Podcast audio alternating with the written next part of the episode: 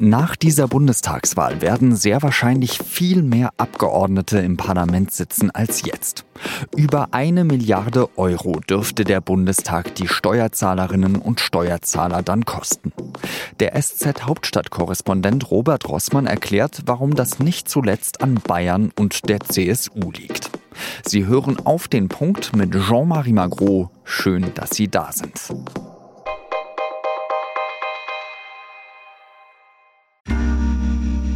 Werbung. Viele von euch haben bestimmt schon für ihre Zukunft vorgesorgt. Und das ist auch gut so. Aber das heißt ja nicht, dass man nicht auch später noch einen Vorsorgeturbo zünden kann. Schaut euch dazu gerne einmal den Schatzbrief der Allianz genauer an, denn dort könnt ihr eine einmalige Zahlung leisten und euch anschließend eine lebenslange monatliche Zusatzrente sichern. Alle Infos findet ihr auf allianz.de slash dein Leben. Okay, also in dieser Folge gibt es einen kleinen Crashkurs im Wahlrecht. Klingt etwas trocken, ist aber sehr wichtig für die Bundestagswahl in der nächsten Woche.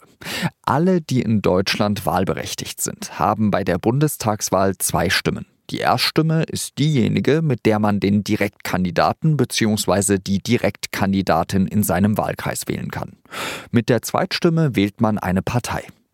Insgesamt gibt es 299 Wahlkreise in Deutschland. Das heißt, 299 Abgeordnete ziehen über das Direktmandat in den Bundestag ein. Wenn in Deutschland also nur die Mehrheitswahl gelten würde, wie zum Beispiel in Frankreich oder Großbritannien, dann hätte das Parlament auch nur so viele Abgeordnete, wie es Wahlkreise gibt.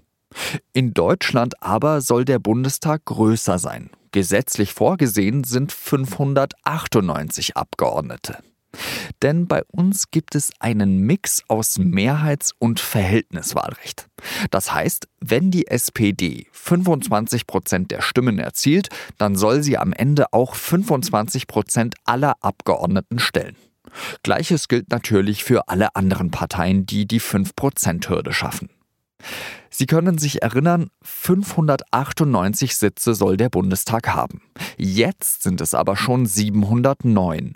Und nach dieser Wahl sollen es über 800, vielleicht sogar 900 werden.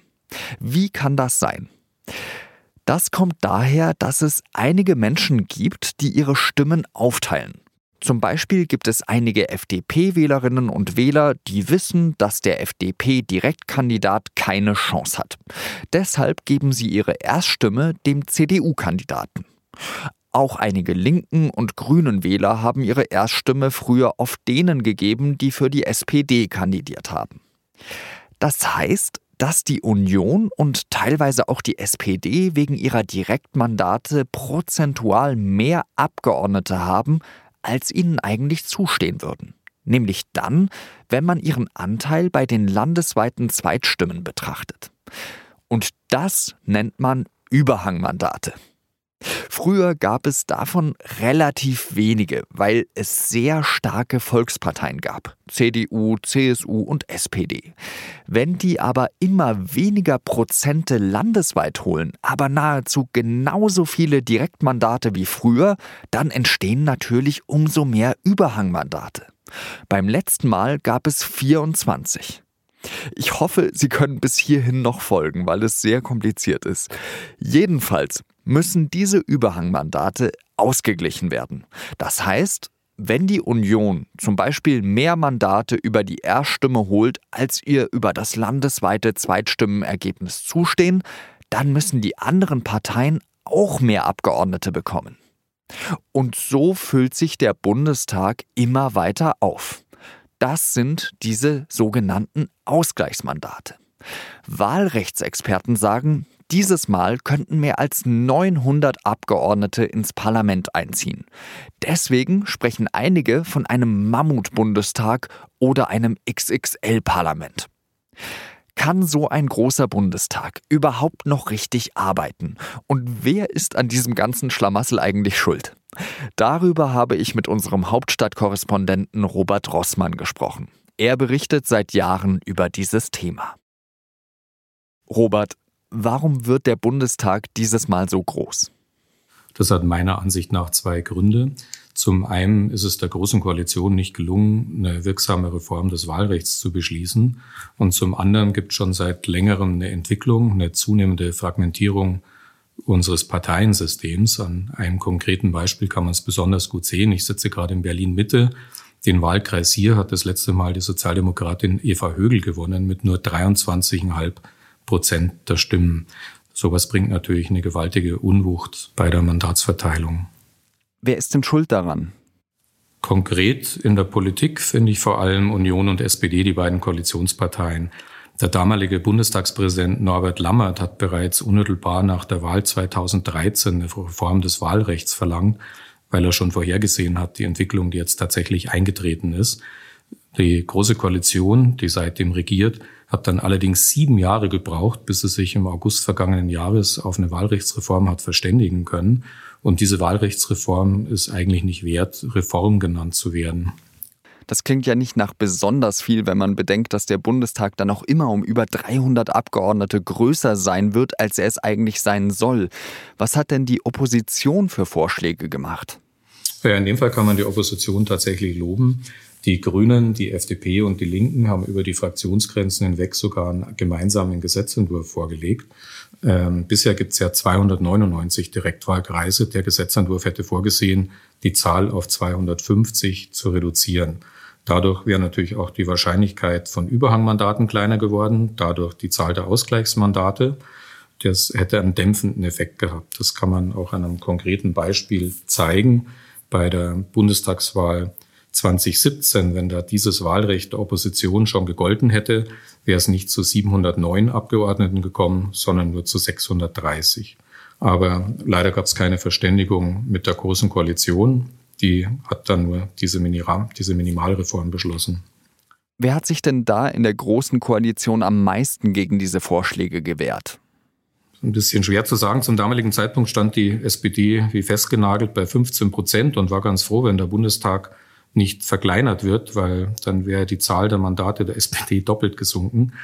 Ähm, besonders schuld ist aber, glaube ich, schon die CSU, die sich vehement gewehrt hat gegen eine Reduktion der Zahl der Direktmandate und damit Kompromisse sehr schwer gemacht hat. Das heißt dann ja, dass Bayern eine ganz besondere Rolle zuteil wird, wenn es um das Vergrößern des Bundestags geht. In jedem Fall, da spielt Bayern sogar die zentrale Rolle. Bei der letzten Bundestagswahl hat die CSU alle Direktmandate gewonnen.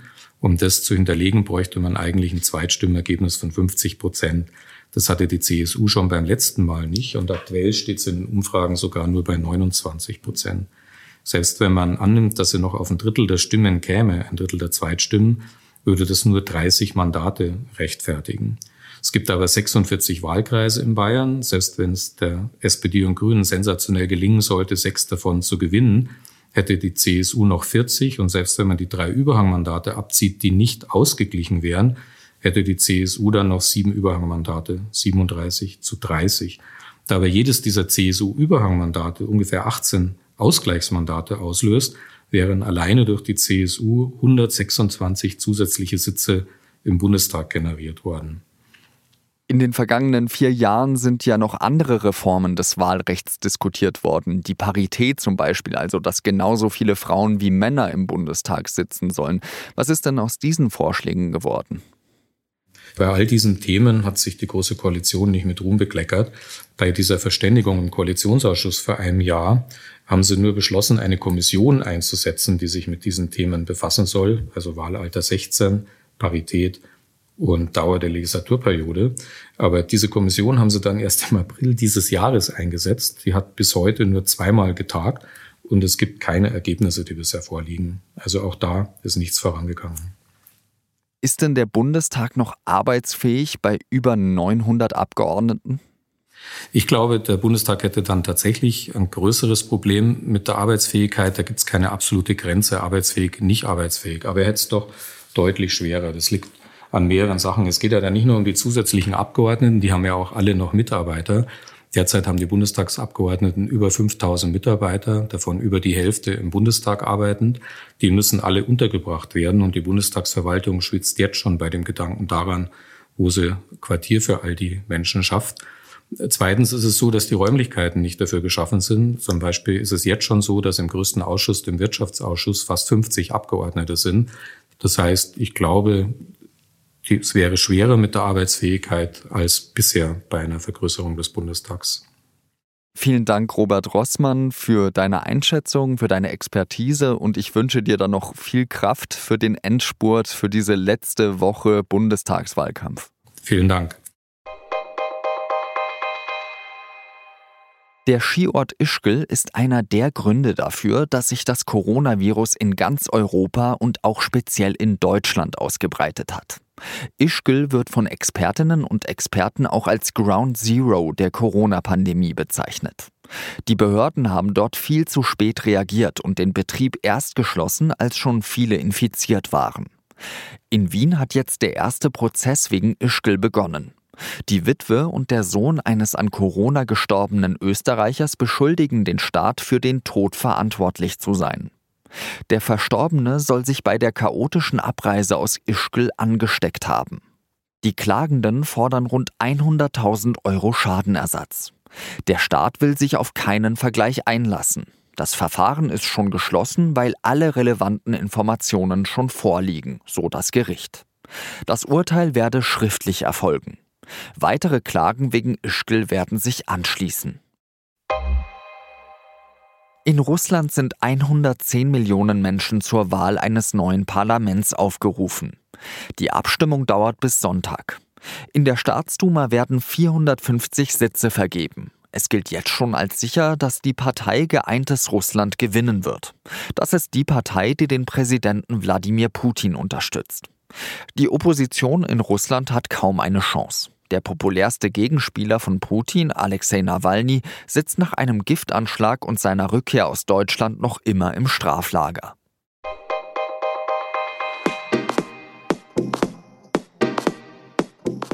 Annalena Baerbock hat in diesem Wahlkampf viel gelernt, vor allem aus ihren eigenen Fehlern. Die Stichworte sind Doktorarbeit, Plagiatsvorwürfe und Nebeneinkünfte. In den Triellen hat sich die erste Kanzlerkandidatin in der Geschichte der Grünen gut geschlagen. Aber wer steckt eigentlich hinter der Person Baerbock? Konstanze von Bullion und Nico Fried aus dem Berliner Büro der SZ haben sie über Monate begleitet und sich auf Spurensuche begeben. Das Porträt lesen Sie in der SZ am Wochenende. Redaktionsschluss für Auf den Punkt war 16 Uhr. Danke fürs Zuhören und ein schönes Wochenende. Salü.